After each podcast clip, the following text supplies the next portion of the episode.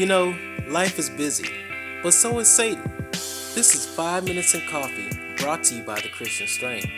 My name is Jerry, and I'd like to spend five awesome minutes discussing the inspired Word of God. How do you like your Hello, coffee? Hello, everybody. Welcome to another episode of five Minutes in Coffee. Let us do all things in Him who gives us strength. If you haven't already, please visit the christian strength dot com. There you can find all of my merchandise that supports this podcast. Again, that's the christian strength dot com.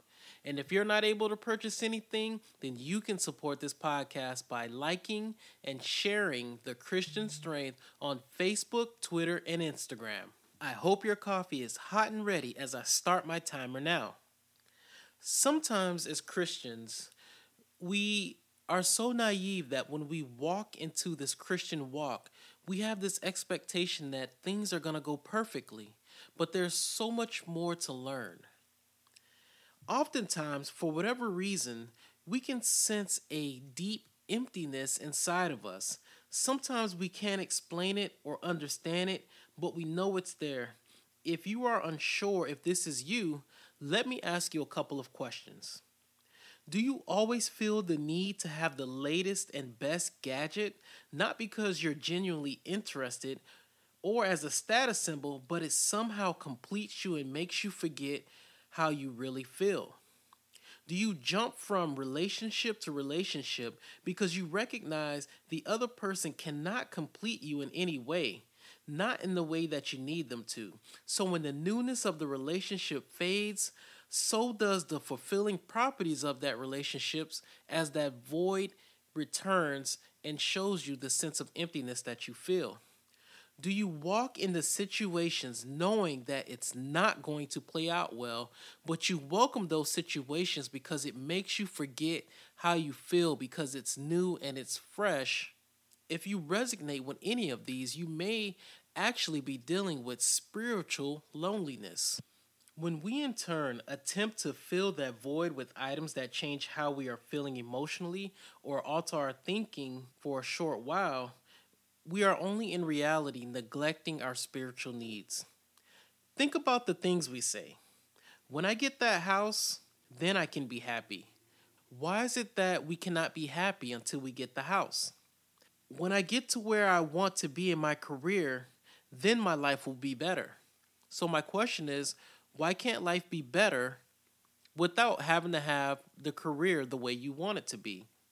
Or when I finally make it as a movie star, actor, singer, or whatever, my soul or my spirit will find rest. Well, then my question to you is why? I'd like to paint a picture to what's actually going on in these scenarios. Think of the Grand Canyon and how large it is. Let's say you get the newest phone, Android, iPhone, whatever. It's the newest flagship model, the one you've been saving your upgrade for, and when you get that phone, you toss it in the Grand Canyon. So my question to you is, is the Grand Canyon any more fuller with your new cell phone in there? And the simple answer is yes, it is fuller, but not by much. You'd probably have to throw a million cell phones in there just to make it feel fuller. Or think about a brand new car, your favorite car. You go and you purchase it off the lot, and then you drive it right into the Grand Canyon. Is the Grand Canyon any more fuller with that car in there? And the answer is yes, it is more full, but not by much. You see, if you put your brand new vehicle in a single car garage, then you can say, yes, my garage is pretty full. But if you put that car into a Grand Canyon, then you say, well, no, it's not really full. If you haven't been able to put it together, the Grand Canyon is representing your soul. And new relationships, new gadgets, new materials is not going to fill up your soul. There's only one person who can do that, and that's God. In the case of the Grand Canyon, all you've done is littered the Grand Canyon. You've taken its beauty and you've littered it with items that don't need to be there. Why would you do the same thing to your soul? Litter your soul with items that will not fulfill it. And then we have to ask ourselves, why am I struggling in my relationships? Why am I struggling to be happy? We have to make sure we are filling our spirit with God and God alone. You think of what Solomon said, one of the wisest men who ever lived. And this is chasing after the wind. We cannot think to ourselves, once we make it, our spirit will be satisfied. Be sure that you are growing closer to the Lord, because whatever you think you need outside of Christ to satisfy your soul, you are wrong. Seek Christ. My desire is that you will be the best that you can be in the Lord, and He will provide the desires of your heart. If you desire for God to fulfill your soul, talk to Him more. Pray to Him that He will know the desires of your heart. Study His word that you will always be able to hear Him when He speaks so that you never feel alone. And make sure you are constantly at church that you may be strengthened.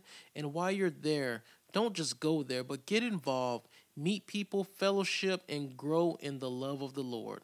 This is Jared with five Minutes in Coffee. Not a time for this episode, but there is always time to please God.